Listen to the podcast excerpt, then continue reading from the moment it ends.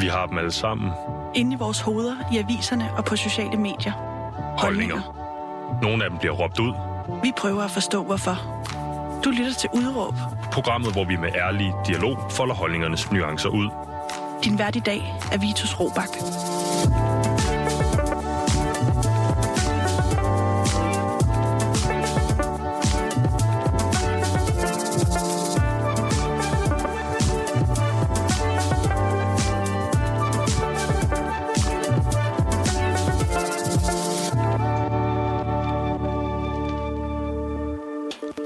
Nej, det er ikke øh, Vitus Robak, der er vært i dag. Jeg kom simpelthen lige til at smide en forkert skiller på.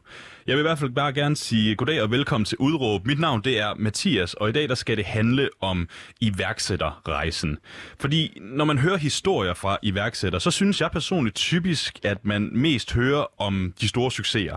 Men altså vejen til at blive en succesfuld iværksætter, det er jo ikke en dans på roser, og i dag der skal vi ligesom beskæftige os med den her bagside af medaljen. Og derfor der vil jeg gerne byde velkommen til øh, dig, Henrik Andersen. Velkommen til. Tak fordi du vil se mig. Jamen, det var så let. Kan du komme en lille smule tættere på mikrofonen, Henrik? Tak skal du have. Vi øver.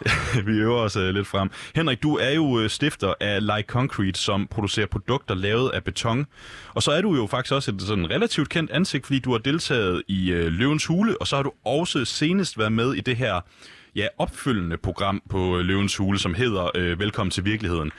Og hvis man sådan lige har brug for, sådan lige i erindringer for opfrisket, hvem det lige er, Henrik er, så spiller jeg lige et lille klip fra, da du stod inde på gulvet i Løvens Hule.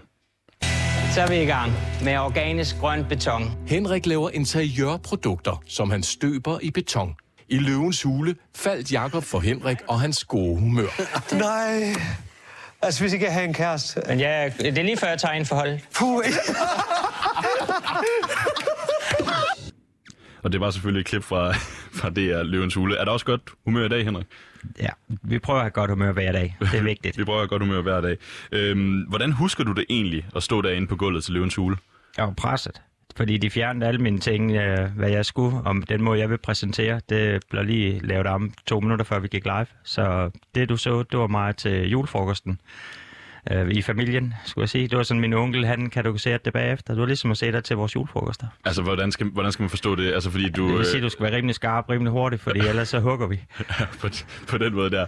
Så, så, så det var presset at komme ind og stå, fordi de lavede om på planen? Ja, jeg har jo forberedt mig som om det var et mega vigtigt møde. Så øh, der har jeg simpelthen minutiøst gået alt igennem, hvad skal jeg gøre, hvordan skal jeg gøre det, hvornår skal jeg gøre det, hvorfor skal jeg gøre det. Og når man så lige ændrer præsentationen, og skulle fjerne skjorten og så videre, så føler man sig lidt stript. Men, øh, Hvor skulle du fjerne skjorten? Ja, men jeg kan godt være, at jeg lige skulle have læst linje 14 i kontrakten, der siger, at øh, stribe skjorter, det er ikke særlig fedt på tv. og det laver så noget... Øh, ja, flimmer. Ja, noget, laver noget flimmer, ja. ja. Men så tog vi den hvide one-pack frem. og, det, og det gik jo så også øh, fint. Øhm, det her program, det hedder jo Udråb, Henrik. Og øhm, du og jeg, vi snakkede sammen i går, øh, sådan for ligesom at tale programmet igennem i dag, og vi skulle ligesom finde frem til, hvad dit øh, udråb øh, skulle være. Kan du, kan du huske, hvad det var, vi nåede frem til? Ja, det er oppe bakke. det, det er oppe bakke. At være iværksætter er oppe af bakke. Er oppe af bakke. Hvorfor er det vigtigt at tale om iværksætteri, altså også er fyldt med nederlag? Det er fordi, det er en kæmpe stor del af det at starte noget op og laves og få sin idé til at blive virkelighed. Det er sgu ikke så nemt, som man lige går og drømmer om. Og der er en lang vej fra den gode idé i køkkenet til at opnå det, der hedder market penetration. Altså komme ud til forbrugerne. Der er bare, øh, det er op ad bak. Og man støder mod, øh, mod muligheder, som man ikke så komme, men man støder også mod udfordringer, man ikke anede eksisterede. Og de udfordringer skal vi i hvert fald øh, dykke øh, meget mere ned i. Mit navn det er Mathias, du lytter til Udråb.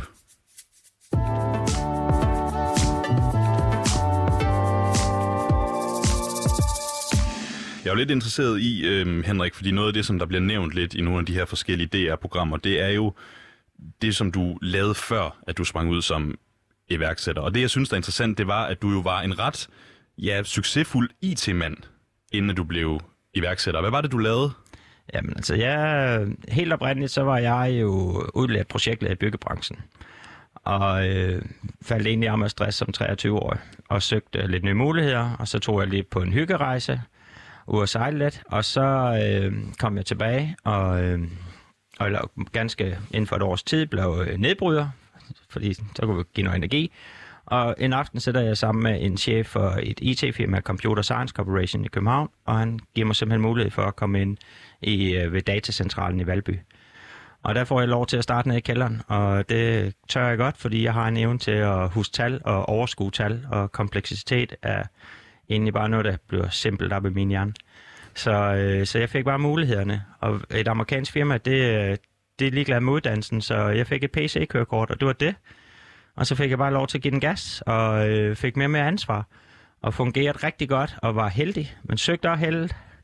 Og så øh, endte jeg så med at have 386 ansat direkte under mig, 700 konsulenter og styrte IT-systemer, som øh, var over hele verden. Rejste rundt og hygget mig på... Når jeg var i Indien nu og snakkede med folk, så var det privatchauffør 24 timer i døgnet, og det var sgu da meget sjovt at have sådan en, øh, en der lignede Tom Cruise fra Top Gun til at gå bag ved mig og med at holde mine tasker, mens jeg shoppede. Hvordan var det at være chef for så mange mennesker, når man ikke har relevant uddannelse, så at sige? Jamen altså det fede ved IT-verdenen, det er jo, at de er fuld, det er ligesom en jægersoldat. Det er lige meget, hvad din kompetence er. Du skal bare være en ninja til det, du gør. Og der er masser af ninjaer inden for IT-verdenen. Og, og, og så gælder det om at, ligesom at, at finde den jargon, som øh, der gør, at du kan skabe tillid både til de meget, meget kompetente og dygtige teknikere, men også på ledelsesniveau og specielt kundeniveau, at du ligesom kan gøre en forskel. Hvor lang tid tager det dig for ligesom at komme op på det her sådan, altså lederstadie? Jamen altså, jeg, kom, øh, det var, jeg startede ned i en bunker, tre meter under, eller tre etager under jorden, og ugens top, det var, når lottotallene blev trukket ud. så øh, efter det et halvt år, så, øh, så prøvede jeg på at søge lidt mere. Ved, ved hjælp af engagement og ihærdighed, så, så prøvede jeg på at vise et godt ansigt. Men det sgu svært at være ufaglært arbejder og komme, komme igennem. Så jeg endte med at sende en uh, ansøgning til min chef, men det var en ansøgning til et konkurrerende firma, og så spurgte man, om han gad at læse korrektur.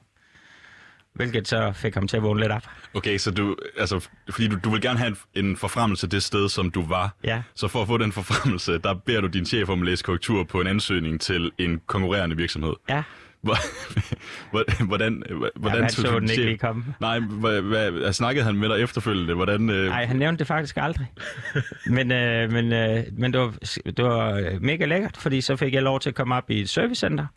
Og der skulle du i servicecenter, der skal du servicere alle de kunder, men altså 80-90 procent af alle ting, der kommer ind i servicecenter, det er fejl 40 og du kan ret nemt huske nogle få. Så der galt det for mig om at lukke så mange, øh, så mange ting som muligt og så fremstå på, på siden som en, der bare opperforme de andre. Noget af det, jeg har lidt svært ved, når du sådan beskriver omkring det her arbejde, Henrik, det er sådan, altså, hvad, hvad konkret det var, du lavede? Altså, kan du konkretisere det en ja, lille smule altså mere det, for mig?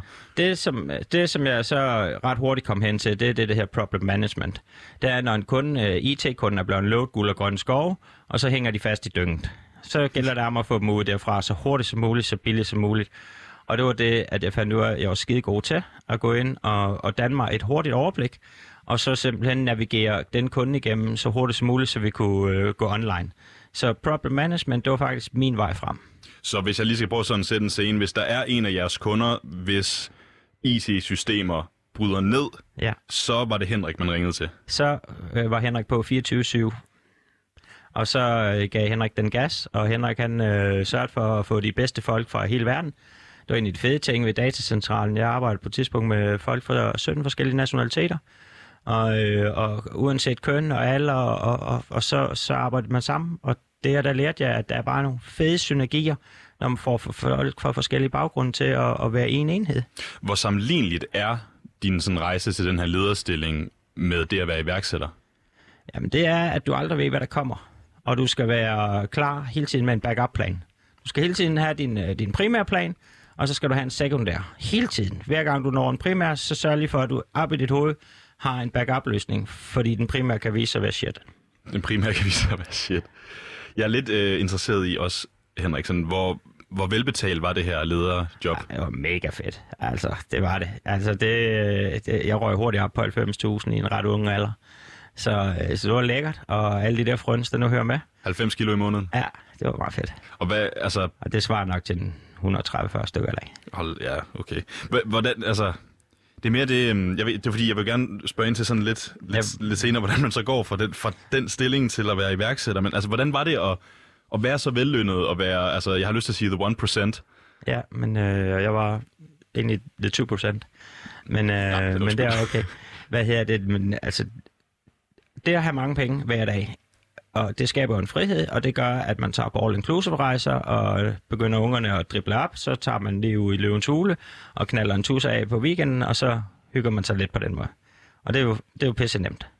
Så, øh, så det, det, det er meget nemt. Altså, det, det kan jeg næsten ikke beskrive sådan. Så, så var det, det, var det, det var et godt liv? Ja, jeg havde et fedt liv, og, og jeg var ikke utilfreds med mit liv. Og, og det er jo så der, jeg ligesom altså, øh, bliver meget interesseret. Fordi hvad er det, der gør, når du har så stor en stilling, Henrik, international virksomhed, øh, IT-chef, rejst rejs rundt i hele verden, du var velikviperet, du, øh, altså store rejser, ikke? Altså hvorfor i alverden ønskede du at skifte ud med at blive iværksætter? Ja, der blev jeg nødt til lige at se, da jeg var 30 år, der havde dyb depression og blev 30, jeg synes, det lød simpelthen så elendigt. Da jeg blev 40, og det var omkring her, der havde jeg det faktisk vildt fedt, og ingen trouble, altså ser frem til alderdom med glæde. Men jeg var også nået dertil, hvor jeg vidste, at energien, og jeg har et rimelig højt bundniveau i energi, det var jeg godt klar over, at den vil øh, æbbe ud med tiden. Så hvis jeg skulle noget, hvis jeg skulle prøve den der trang, jeg havde til at, at prøve mig selv af og være mig selv, så var det nu, jeg skulle gøre det. Og så havde jeg den tanke, at altså IT-chef, nu har jeg bevist over for mig selv, at jeg kan det, og at det kører godt. Så, så den havde jeg ligesom den last at kunne falde tilbage på. Men hvor kom den trang fra? Ja, ja altså det var godt nok lige Einsteins spørgsmål, der kom det. det kan man ikke beskrive. Man har bare lyst til at skabe noget, og jeg, og jeg vidste, jeg havde lyst til, og jeg havde lyst til Altså min trang, og det er da helt grundlag for det her, det var, jeg, var, jeg vidste i Danmark, der er vi verdens bedste til beton. Vi har enorme kompetencer, som hele verden efterspørger, og vi har folk, der rejser ud og laver betonfabrikker i hele verden osv. Så jeg vidste, at jeg havde et vildt fedt grundlag, og så havde jeg en lyst til at bevise, altså da jeg startede op, der var der en enorm øh, outsourcing. Altså alt skulle foregå, alt produktion skulle foregå ude i Asien, og alt skulle flyttes væk, og omstilling berette, og alt muligt. Og så tænkte jeg, jeg, jeg kunne simpelthen så godt tænke mig at bevise, at i Danmark, der kan vi gøre alting, eller det vi sætter os for, det kan vi gøre bedre, hurtigere og billigere end alle de andre. Så det var bare mit mål. Så det var bare den lyst, der bare blev ved med at banke op i mit hoved. Det er mere sådan, at fordi jeg, jeg kommer til at spørge dig lidt ind til det Jamen, samme ja, igen. Jeg ved ja, godt, at det virker ja, som det sådan noget... ikke ja, så, så, så, nej, nej, det, jamen, du, du, du svarer glimrende for dig. Det er mere sådan, fordi jeg prøver at, ligesom at når, når, når folk de, skal, de, de bliver spurgt, altså hvis der laver sådan nogle gallup sådan du ved, hvad er det vigtigste ved at have et, et fast arbejde, så er der jo rigtig, rigtig mange, der ligger vægt på, altså det er trygheden, ja. som man gerne vil have sig i et fast arbejde. Så det er jo bare, altså, du havde ikke behov for den tryghed, du havde behov for at prøve noget andet. Altså det er faktisk mega egoistisk at blive selvstændig, når man, har en, øh, når man er gift og har børn. Fordi jeg introducerede jo en enorm utryghed. Men for mig der er penge lige meget. Altså jeg er faktisk ligeglad jeg skal nok klare mig. Men var, altså. men var det ikke, fordi du havde dem på det tidspunkt? Jo, men også bare som natur. Altså også i dag, der folk siger, åh, du bliver millionær, du bliver millionær. Men altså, mit første iværksætterråd er, at hvis du går ind og bliver iværksætter for at blive rig, så lad være. Altså, fordi så giver du op. Det er ikke derfor, jeg gør det. Jeg gør det, fordi jeg gerne vil bevise over for mig selv, at jeg kan. Jeg er faktisk i bund og grund altså, fedt nok at kunne køre en Ferrari, og jeg synes, dem, der kører Ferrari, det er, det er thumbs up. Altså, ej, hvor er det dejligt, du tør. Og specielt i Danmark, hvor det måske er lidt hårdt at op og bakke og, og, og turde sige det. Men det synes jeg er mega fedt. Men altså, min Balengo, den rocker. den rocker lige så meget som den Ja, det gør den. Hvor meget tænkte du over på det her tidspunkt, da du ligesom vælger at skifte sådan en relativt markant øh, karrierevej? Altså, hvor meget tænkte du over, at du satte alt på et bræt? Jeg var ret bevidst om, at hvis jeg skulle gøre noget, så skulle det gå all in. Det der med at tro, at man kan gøre noget nyt, og så gøre det om eftermiddagen og weekenden, glem det. Så for ligesom at signalere det over for mig selv, der solgte jeg min mega fede firehjulstrækker som det allerførste. Og det var lige smart for at signalere på for mig og, og mine venner og min familie, at nu strammer vi ballerne ind, og så fordi, at jeg tjener ikke nogen penge nu her. Så det var sådan... Hvordan føles det at sælge sin firehjulstrækker? Det var faktisk okay. Det var cool. Altså, det var, det var, det, det var mit valg jo. Jeg gjorde det ikke af nød, fordi at på det tidspunkt, der havde jeg jo både opsparing og pension og, og hus og, og alles. Du virker som om, du var sådan ret afklaret med det, og nu nævnte du selv lige sådan, altså solgt firehjulstrækkeren for at signalere det over for familien også. Ja. Jeg er bare sådan lidt nysgerrig på, altså, hvad, øh, hvad er det, altså, hvordan tog familien imod, at du gerne vil lave noget helt andet? Indledningsvis og langt hen ad vejen har de taget rigtig godt imod det. og børnene, som i dag er 19, 16 og 12, de var jo små øh, eller mindre, så de tager jo bare øh, kærlighed, og det er det, der er vigtigt for dem jo. Så, så penge, det er jo faktisk lige meget. Så øh, det, jeg gjorde sådan helt lavpraktisk med ungerne, det var, at men i stedet for at, at tage den, bruge den tusse på, på Lejland, jamen så brugte jeg en 50, og så gik jeg ind på Fyns Kunstmuseum, og der var et kreativt rum, og så var vi kreative der. Så du kan sagtens tilpasse din hverdag til, til whatever, fordi børn vil bare kærlighed. Så var det så fruen. Hun skulle lige vende sig lidt til, at hun ikke bare kunne powershop. Fordi det, det kan sgu godt være lidt svært, når man bare er vant til at... Ja, gå du bare på nettet, skat, ikke? Så det, det, det, det men hun, hun tog det egentlig også fint. Var det en fælles beslutning, altså i, i, i sin tid, da det var, du valgte at gå fra, fra IT-chef? Nej, det var en Egon-beslutning. Det var en Egon-beslutning. Ja, det var det. Og det er jo, og det, er jo det, jeg synes er også lidt altså, interessant, fordi at, at, er det bare noget, du, du slår, at du slår døren op en dag derhjemme og siger, nu vil jeg være iværksætterskat. Altså, hvor, hvordan starter det her? Ja, det startede egentlig med, at jeg havde en idé om, at, jeg, at altså, grunden til at komme ind på beton, det var fordi, jeg ville lave en højtaler. Og, og, og det der med bedre, hurtigt og billigere, det var fordi, der kostede en, en fed betonhøjtaler 30.000, 35.000, og den vil jeg lave for den tiende del. Og, øhm, og, og så oven i det, så vil jeg lave en knap i betonkabinettet, som kunne det samme som beton. Så jeg vil sådan rykke grænsen for, hvad man kunne. Det var sådan mit mål. Og det, øh, det, der, der arbejdede jeg faktisk på det tidspunkt, mens at jeg lavede en handlingsplan og udviklede ideen. Jamen, så var der et tidspunkt, hvor mine unger kom og spurgte, om de måtte låne Lego-klodserne. Fordi at, øh, dem havde jeg ligesom nullet, fordi jeg skulle bygge de der ting, der jeg vil, som visualiserer. Jeg er meget visualiserende for at kunne se ideen. Du skulle bygge øh, Jeg skulle bygge højtalerne og i, i mange forskellige versioner, i mange forskellige størrelser. Og selvom at øh, i og med kvæg mit tidligere job, der havde det rigeligt med Lego. Men øh, glemmer aldrig den dag, det spurgte mig, vil du vores Lego? Og Henrik, du, øh, du er jo en, du er en mand, der, der bare kan tale. Øh, altså rigtig, rigtig meget. Og mit spørgsmål ja. var faktisk, hvordan du ligesom fik sagt til konen, at du gerne vil være iværksætter? Jamen, det var meget nemt. Jeg sagde bare, at jeg gerne vil, nu vil jeg gerne lige prøve noget andet. Jeg vil gerne gå en anden vej. Jeg vil gerne øh, indfri... Øh, altså nu gik hun fra at være, øh, fra at være øh, sådan medie, hvad hedder sådan AD'er, altså sådan være kreativ og også øh, inden for øh, reklamebranchen, til at være pædagog. Så jeg synes selv, at øh, hun må da have en rimelig forståelse for, at nu vil jeg også skifte spor. Havde hun så det? Ja, det her. Det havde hun? Ja.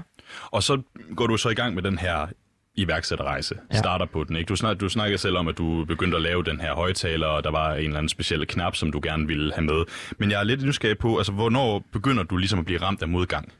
Det gør jeg, altså der, hvor jeg finder ud af rigtig modgang, det er, at øh, jeg er ret hurtigt opmærksom på, at beton, som normalt er 28 dage om at tørre, hvis det skal laves noget guffe ud af det, så skal det være 1-2 dage om at tørre. Så det er sådan nogle produktionsissue der til. Så skal den kunne en masse ting, som normalt beton ikke kan, og det hele, det skal være grønt. Så det skaber, gav mig nogle problemer. Så, øh, så jeg lavede nogle, øh, fik nogle firmaer til at hjælpe mig med at lave nogle støbform. Og der, hvor jeg virkelig ramte muren, det var version nummer 3. Der var en støbform til 137.000 plus moms, som øh, ikke virkede. Første gang, den blev testet, der virkede den ikke. Der fik jeg lidt en jernblødning. Designet virkede simpelthen ikke? Simpelthen materialvalget, og, og det hele, det var simpelthen bare, altså, det, det, det var bare scheisse. For fuck det scheisse.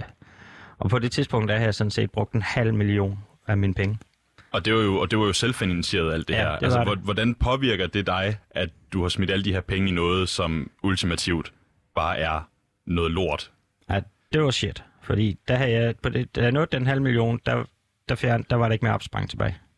Altså der havde jeg øh, lenset kassen. Og så gik jeg i gang med at, at hæve min pension. Så hæver du pensionen ja, derfra det og fortsætter? Så fortsætter vi. Hvad er det næste, du går til? Jamen, så, øh, så begynder jeg at søge lidt fonde.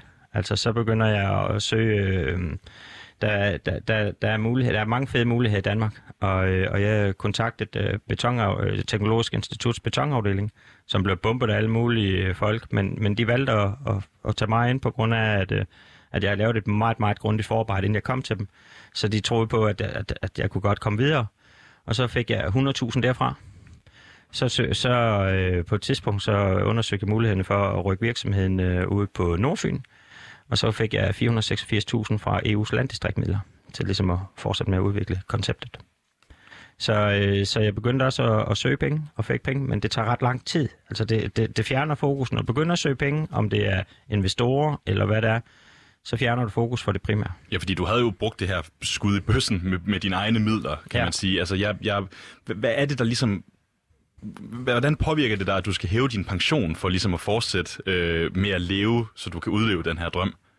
Ja, så begynder man at blive lidt presset og begynder at se, se hvad, hvad kan vi gøre for at finansiere. Nu har jeg så på det tidspunkt, der har jeg så tre børn. Og, øh, og så begyndte jeg at, at daytrade ved siden af, øh, sådan for ligesom at tjene penge på aktier. Det gik sgu meget godt. så, øh, så, så, øh, så det var ikke sådan, altså jeg, jeg gjorde det bare til, ligesom hele tiden for at klare mig til næste måned. Så det var sådan, så jeg lå ved med at fortælle om mine bekymringer, og så sørgede det for, at der var penge til næste måned. Det var sådan der, det startede. Men det der er problemet med at være daytrader, det er, at du skal læse ufattelig mange papirer for ligesom at tjene penge. Altså, det, øh, du skal læse til 100.000 A4-ark for ligesom at bare komme ind i det. Så, så det begyndte sådan at tage meget tid. Så, efter, så selvom at jeg havde finansieret den her rejse i halvandet års yderligere herfra, til at, ligesom at komme hen og færdigudvikle konceptet, så, øh, så er jeg nødt til at stoppe med det. Og ligesom at vælge en anden måde at tjene penge på, fordi der skulle jo penge ind hver måned. Ja, fordi du sagde jo lige før, at man skulle gøre det 100%. Ja. Hvis ikke man gør det 100%, så, så kan man lige så godt lade være. Ja, og det var derfor, jeg sådan tænkte, ah, okay, nu, det, daytrading, det startede bare med sådan lige ja, lucky punch. Altså Pandora, da den røg ned, der, var, der solgte jeg og, og købte tre gange på en dag. Var mega nice. Så øh, jeg, sådan hver anden, tredje måned, der ramte jeg et eller andet, fordi jeg sad live øh, ved siden af at kørte skærmen, mens jeg lavede noget andet, så kunne jeg se, når et eller andet dykkede, og så rykkede jeg. Det var sådan min strategi. Men da du går for det her daytrader-job, altså, jeg, hvordan, altså jeg sidder bare og tænker sådan, at, at du har tænkt, at penge er ikke, du ved, det, det, var ikke, det betød ikke noget for Nej. dig, da du ligesom gik i gang.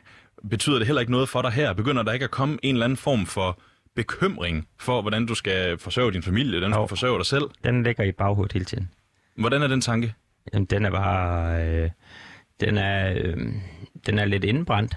Altså, det er ikke noget, man går... og- øh, Altså, jeg, jeg synes ikke, at jeg skulle... Øh, for mig, der var det vigtigt, at familien havde så få bekymringer som overhovedet muligt. Så, så man går meget indlukket med det. Og det var jeg nødt til for ligesom ikke at...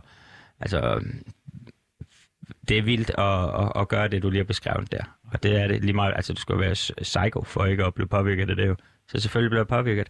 Men hvis man ikke... Øh, altså, jeg har den der, du kan arbejde, du er alt. Der findes ikke noget, du ikke kan arbejde, du er.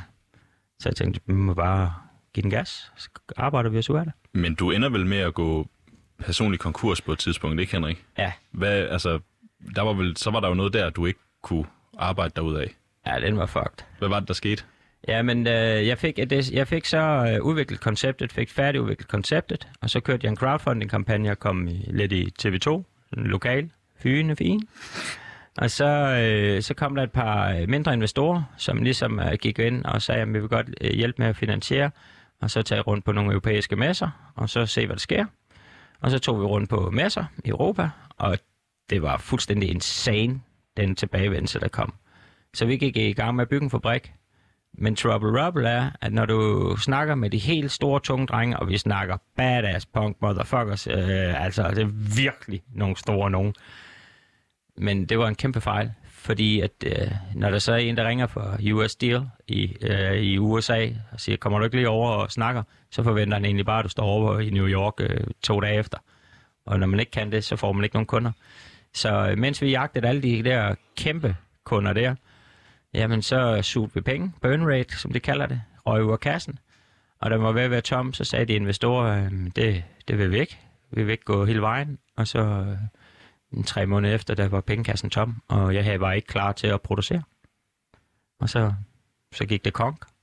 Og det vil jeg ikke øh, anbefale for min værste, øh, sygeste nabo, jeg ever har haft, fordi at, øh, det er vildt nederen.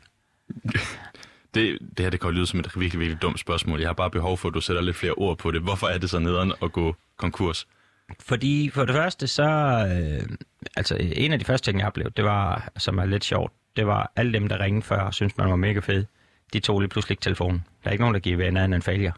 Og det var lidt sjovt at, at, at, at mærke den. Så det næste, det er, at i stedet for at bruge tid på at udvikle, så bruger jeg tid på at catch up.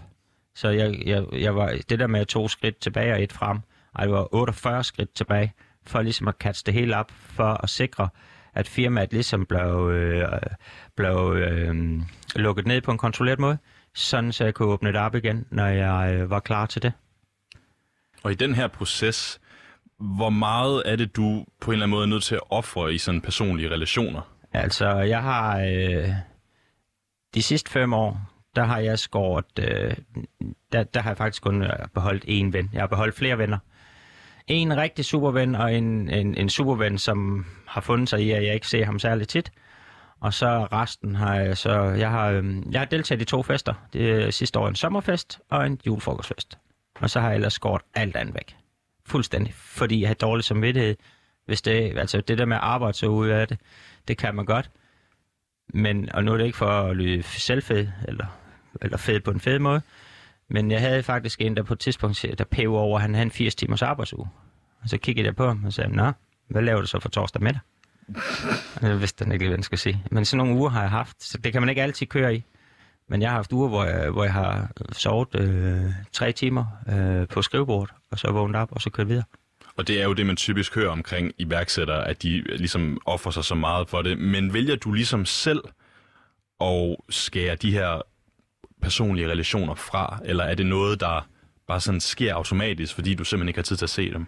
Det sker automatisk. Fordi som alle andre mennesker, hvis der ikke er en balance i et forhold, uanset hvilket forhold der er, hvis der er, at man ikke ringer tilbage, hvis man ikke følger op, jamen så dør det forhold.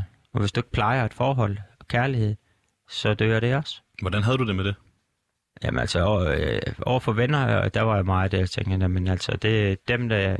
Altså, jeg vidste ikke, det ville tage så lang tid. Men det, der hele tiden var min tese, det var, dem, der er rigtige venner, de bliver. Og hvis jeg lige tuner ud et år eller to, jamen, så må de være det, når jeg kommer tilbage. Havde du forventet, at det var nemmere at blive succesfuld iværksætter? Ja, jeg har ikke lige regnet med, at øh, det skulle tage så lang tid. Og øh, der er sikkert også nogle... Jeg har helt sikkert lavet mange fejl, som kunne have forkortet den rejse. Men det er jo det med at være iværksætter. Du får alle kasketterne på, og der er nogen, du er pissegod til, og så er der bare nogen, du fejler helt vildt på. Og det er jo sådan lidt det, som er, er en iværksætters udfordring. Det er, at du skal være god til alt, men det er der få mennesker, der er, inklusive mig. Og jeg bliver simpelthen nødt til, og fordi nu har vi snakket lidt personlige relationer, og du snakker selv om, hvor meget man er nødt til at arbejde som iværksætter, og den her personlige konkurs. Altså, hvordan, hvordan blev dit forhold til din familie i den her periode? Specielt øh, eks fru Andersen, hun var enormt ramt af den usikkerhed, jeg introducerede. Hun ville allerhelst have, at øh, jeg kom hjem øh, klokken 4 om eftermiddagen og var der for børnene på det tidspunkt. Men der har jo været perioder, hvor jeg lige kunne tage min time, og så var det det. Så øh, der har også været andre perioder, hvor man som iværksætter, altså jeg har i, øh, i de fem år, der sørgede jeg for, at øh, det var mig, der kørte med skole, og det var mig, der hentede dem. Og er du klar over, hvor meget fed snak man kan få i et kvarter i en bil hver dag? Altså, det er virkelig guld. Så det var det, der ligesom sådan, det var der, vi havde kvalitetstiden. Det var, når jeg kørte den til og fra skole. Men det lyder jo godt være, godt være, at man kan få mange snakke ud af et kvarter i bilen, Henrik, men det lyder ved Gud ikke er meget. Jeg tror ikke, Gud har noget som helst med det, jeg gør. men øh, det er jeg godt klar over at det var ikke... Øh, altså, det, og der, der var nogle situationer i livet, der blev ramt. Altså, jeg kan stadigvæk huske, at øh, så tog vi så sparet det lidt op, og så tog vi i øh, et lejeland, øh, tror du, Djurs Sommerland, kørte vi op til. Og øh, der stod jeg i kø med min yngste datter, som på det tidspunkt var 8-9 år, og så ringer telefonen, og så tager jeg den.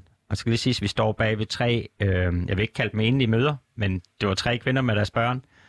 Og så siger Selma, far, nu snakker du ikke i telefon igen. Og jeg ser da bare de der øjne der, jeg fik for de der kvinder, dem glemmer jeg never ever. Men der gik det også lidt op for mig, prøv nu lige, prøv nu lige at være til stede, og så prioritere og begynde at få din hjerne til at fokusere på at være til stede, når du er til stede. Så vi går fra kvantitet til kvalitet. Og det har jeg så øvet mig på lige siden. Men det, og jeg øver dig på det lige siden, fordi det virker jo ikke helt som om, at det, du ved, lykkedes på det der tidspunkt, fordi du nævnte du selv lige øh, den, den tidligere fru Andersen, ja. øh, fordi I ender jo med at blive skilt ja, det gør vi. i den her proces. Ja. Hvad, hvad var det, der skete? Jamen, der, altså, der, en skilsmisse er jo... Altså, når man har børn sammen, så skal man gøre alt og prøve alt. Og det prøvede vi også. Men jeg, altså, jeg havde nogle ting, hvor det var, jeg synes, jeg var lidt utilfreds. Men jeg er helt sikker på, at det, hun var utilfreds med, det var den usikkerhed, jeg introducerede. Så den er, den er alt overskydende, og Det skal man være klar over, og det er derfor, jeg føler, at det er sådan en egoistisk beslutning at blive iværksætter. Fordi det er jo egentlig bare en selv, der tager den beslutning. Og det betød så, at øh, da jeg var klar til at starte op igen, jamen så, så stoppede vi der. Så, var det ligesom, så kunne vi stoppe i en god tone og have bevare et, øh, et sundt forhold, i stedet for at trække den helt ud. Så det besluttede vi os for at gøre.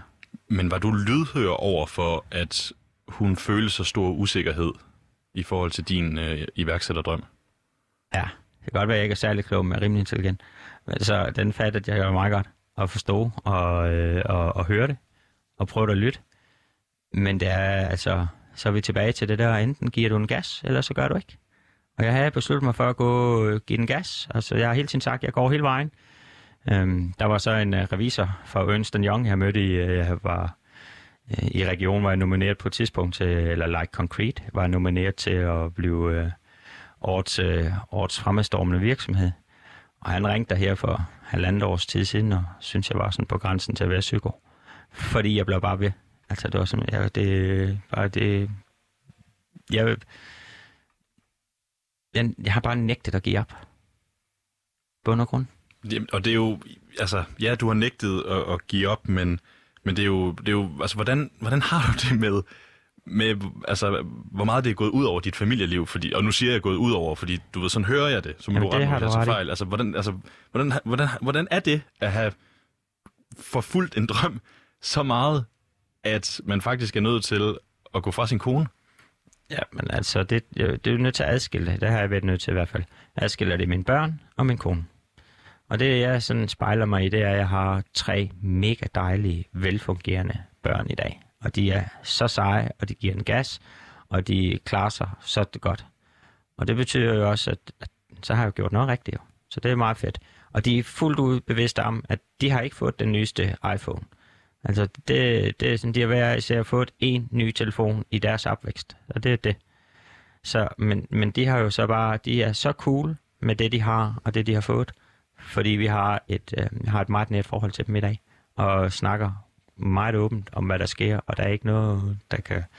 Altså, øhm, der, der er ikke, der er ikke, her, selvfølgelig har det vi hemmeligheder, men, men vi er ret åbne omkring hinanden, så, så jeg har det fint, jeg har det godt, jeg er glad. Men hvordan havde du det på det tidspunkt, Henrik? Og jeg ved godt, jeg, Jamen, der var, jeg blev ved med at spørge ind til det, men det er fordi, jeg bare, jeg, Jamen, er det bare, er- inter, er bare interesseret i, din, i, din, i dine tanker på derværende tidspunkt. Jeg var fucked, fordi at jeg synes, at det var bare noget lort at være alene med det hele. Altså, jeg følte mig palle alene i verden. Der var ingen, der forstod, hvad det var. Mange, der sagde, jamen, det er hårdt, men der er ingen, der forstår, hvor hårdt det egentlig er, når du satser alt på et bræt og taber alt. Det, det er, øh, det er vildt. Så du er nødt til at på en eller anden måde rationalisere op i dit hoved for at komme videre. Og det er det fede med mænd. Vi er så simple. Vi skal bare have et, et mål, et fokus. Så kan vi det. Vi kan ikke multitaske.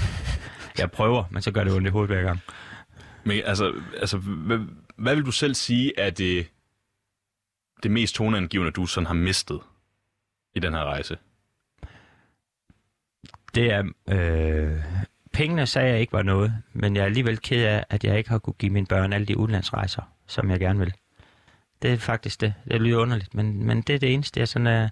Resten, det betyder ikke så meget. Altså, jeg, jeg, jeg er fuldt ud, altså, øh, fuldt bevidst om, at ægteskabet røg, og det var så det, der var årsagen, men der var også mange andre underliggende toner, som, som gjorde, at vi ikke lige var det gode match. Og så er der en erkendelse i det. Og så har vi været pisse gode til at komme videre, og det er fedt. Forstår du godt, hvorfor det var, at hun ikke rigtig sådan kunne, kunne være i det længere?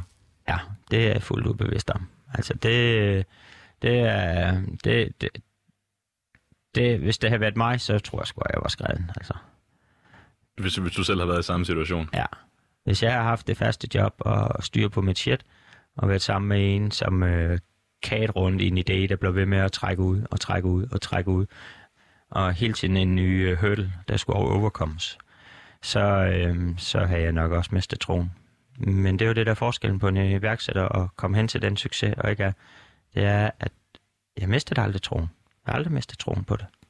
Men det lyder jo faktisk som om, at du egentlig er i stand til at, at, at se dig selv udefra. Altså når du, sådan, når du står og siger, jeg, forstår egentlig godt, hvorfor, Ja. det var, hvorfor hun gik. Det er bare, jeg, jeg er bare nysgerrig på, om der ikke er et tidspunkt, Henrik, i løbet af den her iværksætterrejse, hvor du tænker sådan, okay, det her, det, øhm, altså, det, det, det går ud over min familie, det går ud over mine personlige relationer, nu, nu bliver jeg nødt til at stoppe. Er der, Altså den første del af din sætning, den er jeg fuldt bevidst ud om. Den sidste del, den kan jeg ikke, det er no-go. Altså jeg skal ikke stoppe. Jeg skal, det her, det skal virke. Og det er, øh, det er, jeg er nok rimelig, på, jeg vil ikke kalde mig stadig, for jeg lytter altid til den gode argumentation. Men lige i det her tilfælde her, der var failure not an option. Det, det er simpelthen øh, bare, det, det, det gad jeg simpelthen ikke at kigge på. Altså jeg gad ikke at høre om det, jeg gad ikke snakke om det, jeg gad ikke fokusere på det. Jeg fokuserer på de små sejre, og det er en af de fede ting, det her iværksætteri har lært mig. Det er hver eneste dag lige fokusere på et lille guldkorn. Tag de små sejre. Vi, havde, vi har lige leveret en masse 38 kasser beton til Kop og Kanden nu her, og er vildt glade, hvad der kommer til at ske der. Men vi har været presset i forløbet, så der, her den anden aften, hvor det var, at, øh, at der gav de en bare mega gas i øh, torsdags i øh, sidste uge, og så sender jeg et billede, fordi der var to, øh, øh, to knægte, nej det var fredag, undskyld, der var to knægte, der arbejdede til klokken 1 om natten med at pakke. Og så havde de taget et fjernsyn og sat og så amerikansk fodbold, mens de pakkede. Og så blev det ved til klokken 1. Det var da en succeshistorie, der lige skulle deles med investorerne og med, med, med vores kunde Encado. Altså, det er vores, vores grossist. Så, så, så prøv at tage de små øh, solstrålehistorier, varme så lidt på den, og så videre. men hvad er det inde i dig, Henrik, der gør, at du bare tænker, nederlag, det er ikke en mulighed. Det er ikke en mulighed at give op. Hvad er det, der er, hvad er, det, der er inde i dig, som gør, at du bare bliver ved? Det er, jeg kalder det brainstorm. Lige så snart, det, så er vi tilbage til, til den der sekundære. Du har din primære mål, og så har du din sekundære. Og det selvfølgelig skal vi altid have en rød linje. Men det er, at du skal bare hele tiden være omstillingsparat og være klar og face the facts. Og det synes jeg faktisk er sjovt og spændende. Så det er ikke negativt, at der sker, øh, sker et eller andet uventet. Det øh, bringer bare lidt glæde i hverdagen. Men vil der ikke, altså, er det, vil der ikke være noget tidspunkt, hvor du tænker, at, at nu bliver jeg nødt til at smide håndklædet i ringen? Det var da et underligt spørgsmål. Nå, men det er mere sådan, jeg tænker sådan, om, om det, fordi det lyder som om, når du siger sådan, failure er ikke en, og selvfølgelig skal man tro på det, man laver.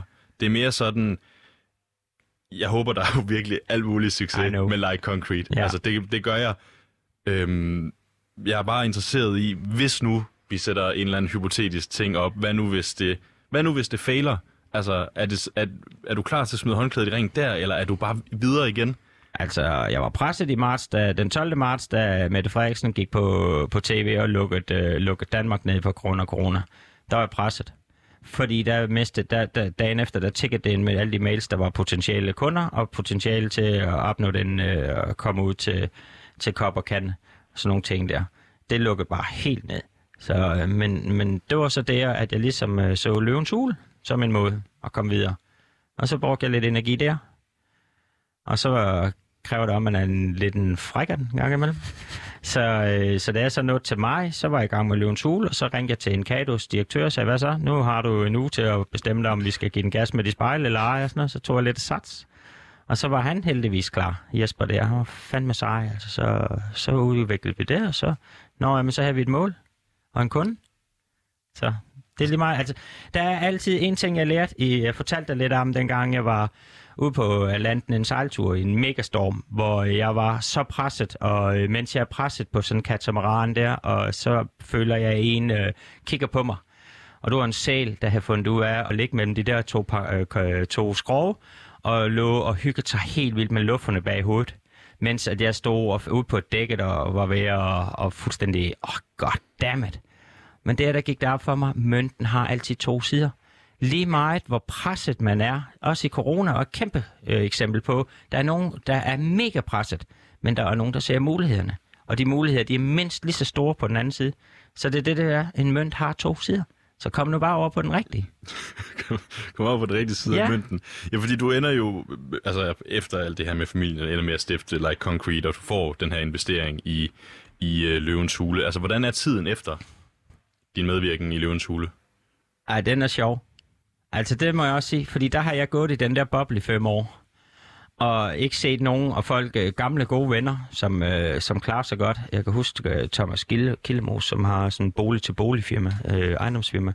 Han kom hen til mig en dag og sagde, hvad laver du? Hvad laver du egentlig? Så ja, det finder du snart ud af. Og så, øh, og så fandt han ud af det. Og, øh, og det betød jo så, at, øh, at jeg lige pludselig fik en masse, altså folk, de var ved at larme og grine. Altså, det, jeg, kan, jeg siger dig, jeg kan ikke gå på gaden uden, jeg vil 100 på, hvem der har set udsendelsen, fordi de vil flæk, bare de ser mig. Og det er, jo, det er jo dejligt at mærke. Og det, der så er sket endnu yderligere efter at have været ude her til sidst, der var jeg jo vildt bekymret, fordi at det viser jo at den der hårde side. Ikke? Jeg er jo, altså, den største fejl, jeg har lavet, det er jo sådan set, at der var en måned, jeg ikke betalte løn. Det er lige meget med, at min egen løn ikke røg ud, men jeg betalte ikke løn. Så hvordan vil Danmark opfatte sådan en idiot, der ikke betaler løn? Ja, fordi det er jeg egentlig også lidt nysgerrig på. Lad os lige dvæle lidt med det, med, det Ja. øh, med, med lønnen, fordi ja, altså, det er jo, du taler jo om Løvens Hule, Velkommen til Virkeligheden, Ja. øh, som er det her DR-program, som er opfølgning på ja. nogle af de investeringscases, der er blevet lavet øh, i hovedprogrammet Løvens Hule. Og der følger man jo også nogle af de her, øh, hvad siger man, iværksættermæssige udfordringer, du har efterfølgende, og det med at leve op til aftalerne med, med, med Jakob Risgaard. Og der er selvfølgelig den her måned, som også blev vist i programmet, hvor dine medarbejdere ikke får løn. Altså, hvordan, hvordan kunne det komme dertil, at de ikke fik udbetalt deres løn? Det gjorde det, fordi at der var, altså det var den øh, 8. april, det var 1. april, der ikke blev betalt løn. Og, øh, og den 8. april, der var der simpelthen ikke løn. Og det var på det tidspunkt, hvor det var, at øh, der skulle vi øh, tidoble produktionen på under tre måneder. Og helst, jeg havde faktisk lovet på under seks uger. Så stod jeg ind i en masse produktions- øh, og, øh, og anlægs øh, vanskeligheder. Altså gå fra at være amatør og 3D-printer til at købe nogle store nogen og få det til at køre. Og alt det der bare med at skalere. Når du skalerer ud over organisk vækst, så kommer der nogle ikke-organiske udfordringer, som, som var for vilde, som betød, at vi blev forsinket, som gjorde, at vi brændte mange penge af. Og så skulle vi have penge på forskud til en øh, ny ordre, og da de penge ikke kom, så, øh, så var der ikke løn den dag. Og så, øh, ja, man kan altså også se det i bagspejl, så øh, kæmpe, kæmpe ære for mig, fordi at det er så ikke have overskud. Jeg var så langt op i produktionen, jeg var lige ved at sige røven, det må man jo ikke, men altså jeg var virkelig inden for at redde den her fabrik, for at få den her produktion til at virke, for at kunne producere 500 emner om dagen.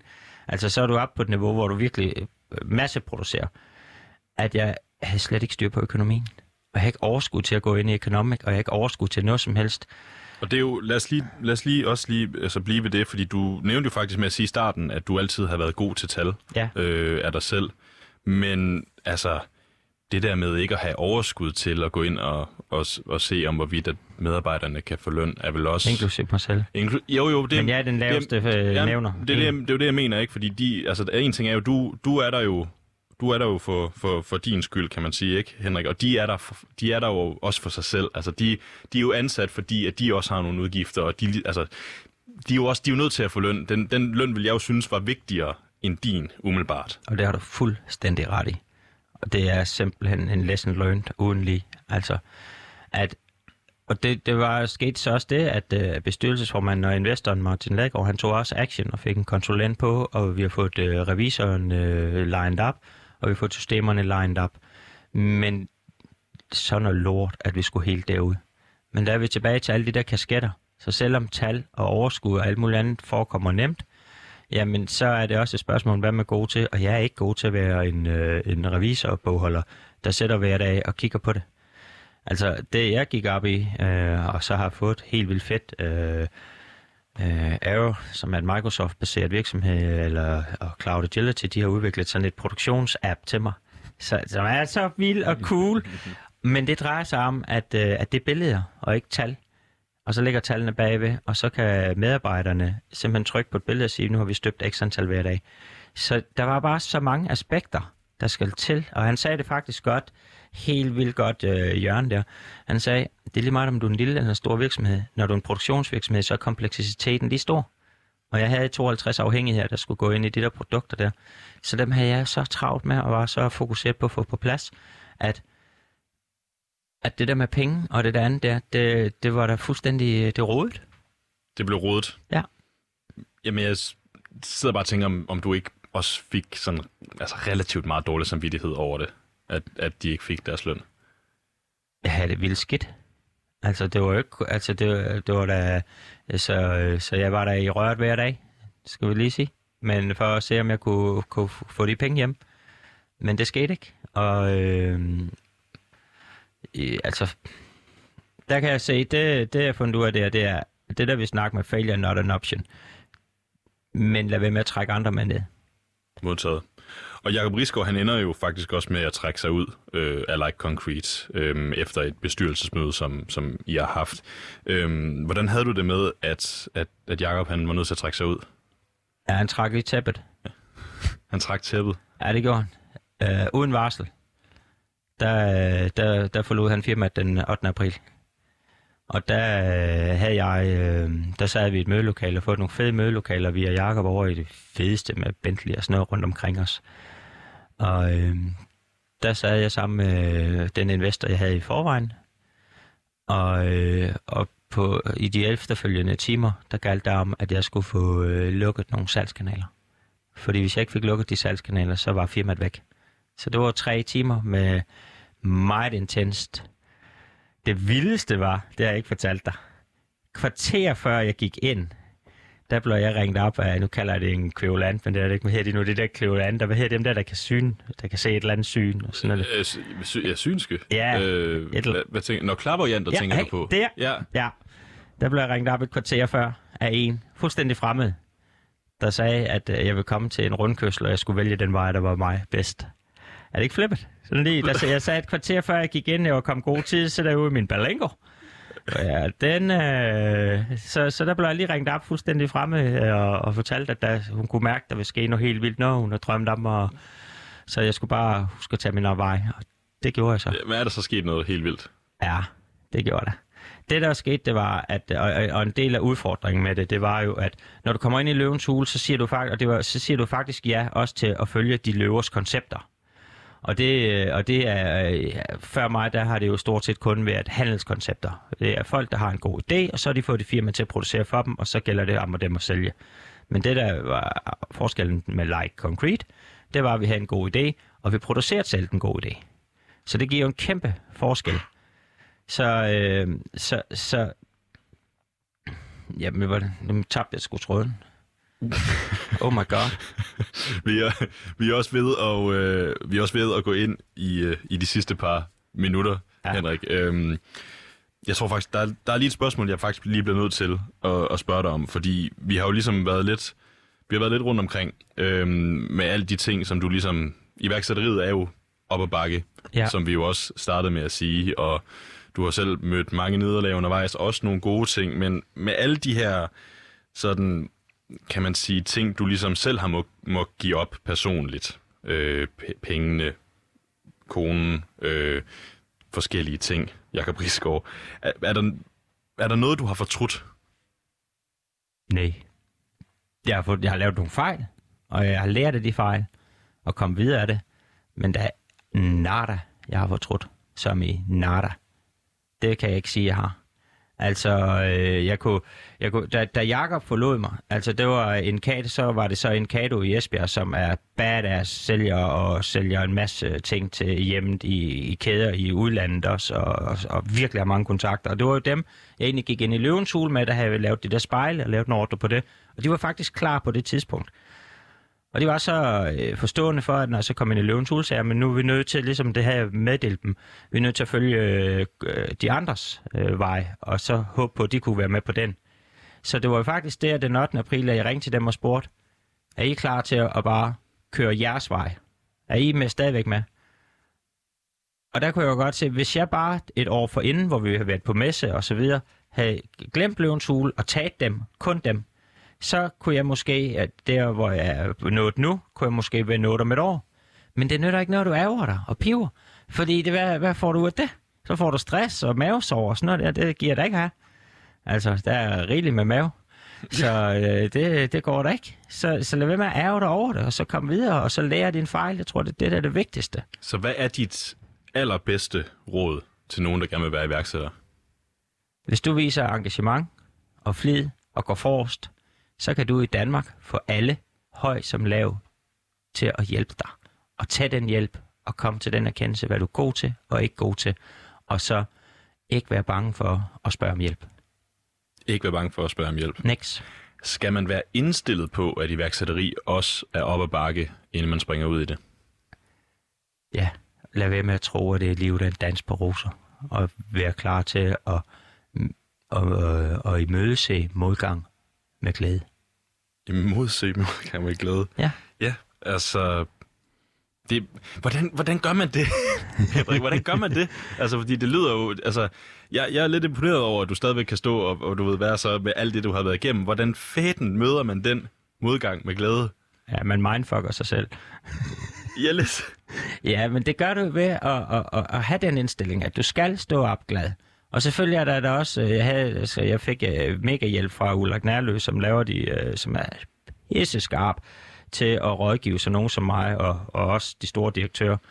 Og så lavede vi sådan et indlæg, der hedder Happy guys can also have bad days. Og det drejer sig i bund og grund om, at, at selvom du er glad, og, og, og kærligheden til livet, og kærligheden til det, du gør, skal være styrende, så vågner du selvfølgelig også op en gang imellem at lægge nævn. Men den gennemgående røde tråd, det er, værdsæt nu de små øjeblik. Det er meget nemt. Værdsæt de små øjeblik. Nyd solnedgangen. Og så være klar til at stå op næste dag. Hvor længe øh, har den her iværksætterrejse varet for dig? Ej, det er alt for lang tid. Jo. Alt for lang tid. Ja, det er først nu, vi er, det er først nu, vi opnår market penetration ved hjælp af Copper Can, som har jo været helt fantastisk. Altså. Hmm. Og du står jo egentlig også med nogle produkter herinde Ja. i studiet i dag. Ja, Som- det var fordi, jeg vil vise dig, hvad, øh, hvad, hvad kan vi, kan, må jeg sige det lidt om to minutter, fordi at det her, det er ikke- så fedt. Jeg kan ikke give dig reklame. Nej, det er lige meget. men, det øh, er fuck reklame, det er ikke det. Det er for, det er for, og det der er med den her rejse her, det er, at, at så når øh, og Kan, de kom ind og sagde, at vi har nogle fede knæer, de er for dyre, men du skal finde en ny måde at gøre det på. Og det er det, der er sjovt. Så finder vi en ny og bedre måde at lave nogle knæer på, og så øh, til billigere penge. Og så har jeg taget dem med til dig, fordi så skal du da lige se, er det ikke bare mega sej? Jo, jamen, det, er- men stik mig der en af dem. Og det, der er det fede her, det er jo, at, at de har jo ikke, altså Kop og Kan har jo gået ind og troet på den danske, det, altså historien for dem har været, at her der er en dansk iværksætter, dansk produceret og dansk design, og det hele er organisk. Altså det vil sige, du står faktisk med verdens bedste potgødning lige nu. Ja, altså, den, den, føles enormt, den føles enormt lækker. Det vil jeg alligevel uh, give dig, Henrik. Så øh, altså, ingen tvivl om det. Ja, og Jamen, den kommer ud i butikkerne nu her, og det er kun dem, der har den. Er det ikke fedt?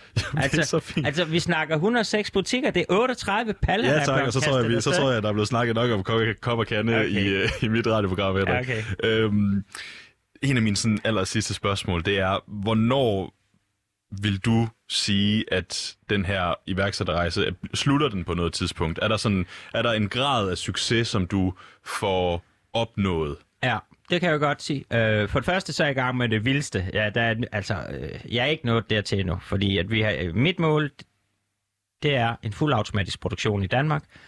Men det rigtige mål, det er jo, når det lykkes mig at få fjernet alle mine kasketter. Jeg er i et forløb med at fjerne kasketter. Det sekund, at direktøren ikke er vigtig på at holde den daglige produktion kørende, det er det tidspunkt, hvor iværksætteriet stopper. Og det er mit mål. At få fjernet kas- kasketterne? At gøre, at min viden, den bliver delt ud på de rigtige folk, der kan tage de rigtige beslutninger og give den gas derfra. Vil det så sige, at du kun skal sidde som ejer, altså kun den, en enkelt kasket, eller sådan, altså, så skal du helt ud af det? Nej, så skal jeg, altså, jeg, altså lige, lige min, øh, hvor jeg hygger mig, og hvor jeg kan mærke, at, øh, at jeg øh, flytter grænserne for, hvad der har været muligt, det er, at, øh, det er udvikling. Altså, jeg, jeg, jeg kan vidderligt flytte grænserne for, hvad man kan gøre med beton. Det er det, at jeg har... Altså, det er lidt ligesom... Det er fandme... Undskyld, det er svært at visualisere. Men Jamen, hvis, det, vi, vi har ikke specielt meget tid, Okay, jeg lukker Henrik, tilbage. Undskyld. Okay. Undskyld. Det lyder i hvert fald som om, at den, øh, den hat, som du allerhelst vil have på, det er, det er ja-hatten. Ja. Åh, oh, det var... Ja, Var det, det var, synes jeg, det Ja, synes jeg, ja. var meget godt. kørte det lidt med klatten der. Øh, Henrik, mange tak, fordi at du har lyst til at være med i dag. Tak, fordi du vil se mig. Jamen, det var simpelthen så let.